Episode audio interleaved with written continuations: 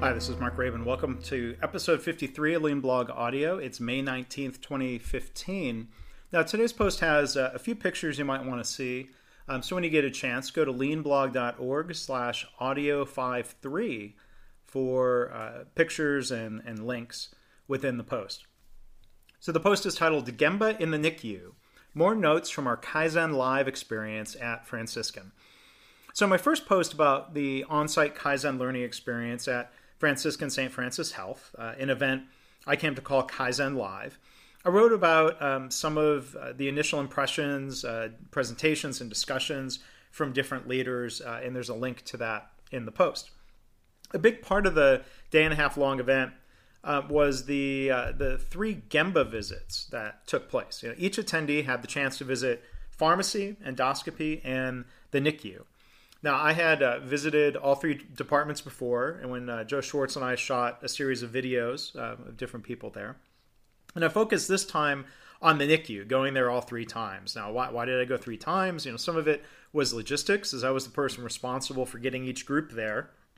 And I don't know my way around their hospital all that well, so it was easier just to learn one path, um, how to get to their NICU, their new NICU, uh, and, and back. Since my last visit in October, um, the NICU again moved into a new physical space in, uh, in November. The old unit was the traditional NICU of days past. Now, it's still pretty common. Um, a big open room with, win- uh, with curtains that divided the space uh, for each infant incubator, but um, didn't provide too much privacy. Um, the, the, new modern NICU was built with private rooms with sliding glass doors, providing uh, more quiet and privacy than before. Now, while the NICU team had implemented hundreds of Kaizens in previous years, the chance to design a brand new space was a rare opportunity for radical Kaizen, or what might be called Kaikaku.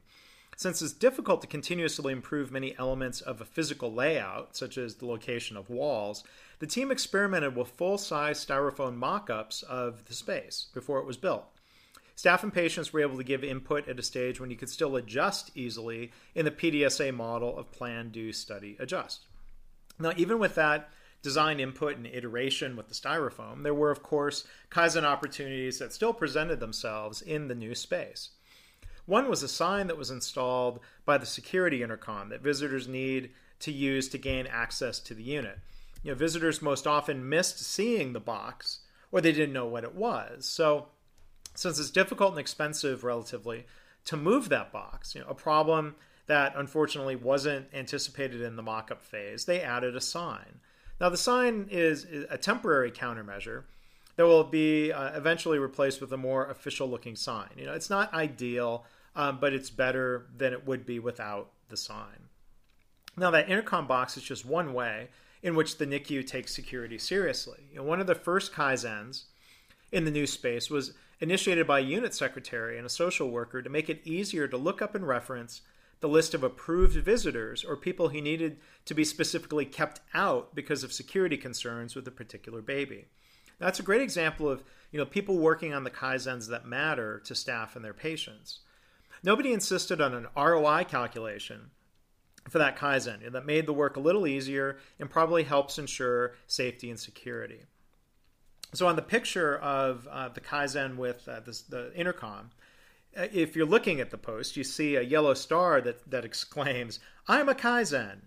Now, Paula, the NICU manager, had put those up before um, the Gemba visits to help visually indicate where different improvements had taken place. And you can see a number of them uh, in orange in a photo I posted uh, of the space behind the nurses' station.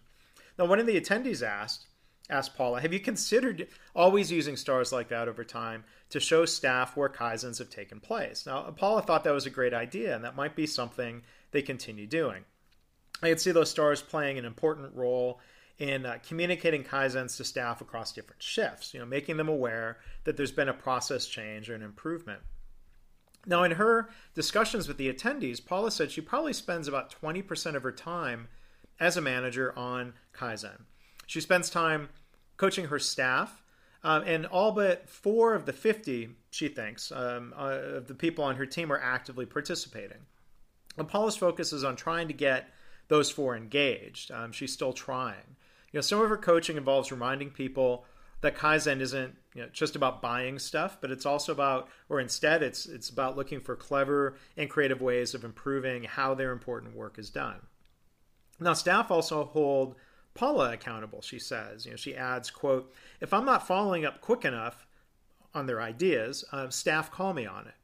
Paula also gets coaching from Joe Swartz as part of um, his role as the director of business transformation. Now, another Kaizen in the department involved some brand new incubator equipment that was designed and built um, with three different power cords that are all gray or different cords.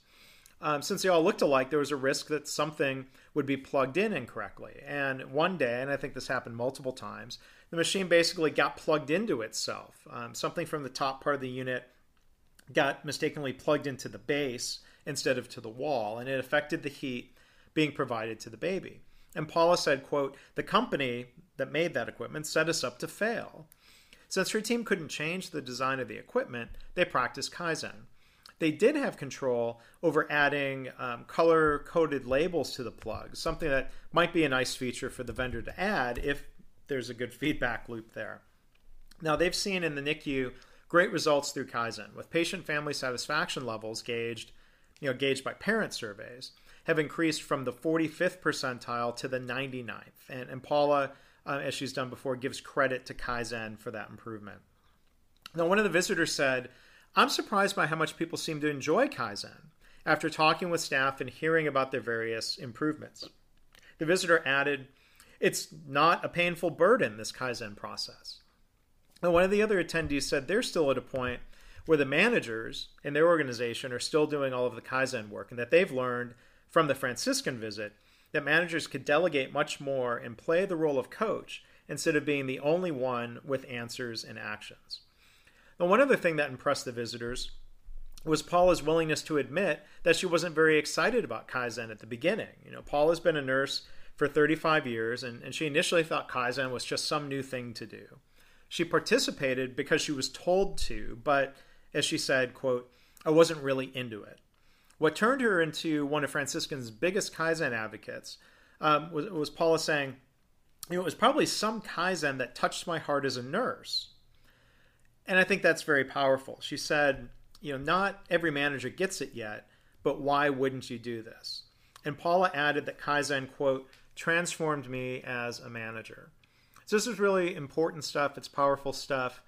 How do we, uh, my question for you is if your organization doesn't embrace this yet, how do we get managers and staff to not just go along with this because they're told to, but to discover the different ways that Kaizen is meaningful to patients, to staff, to managers in the organizations. How can how can we help transform managers or help them transform themselves through the practice of Kaizen?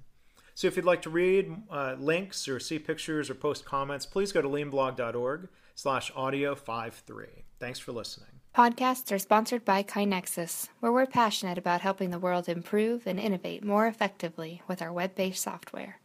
Learn more at www.makeimprovementhappen.com.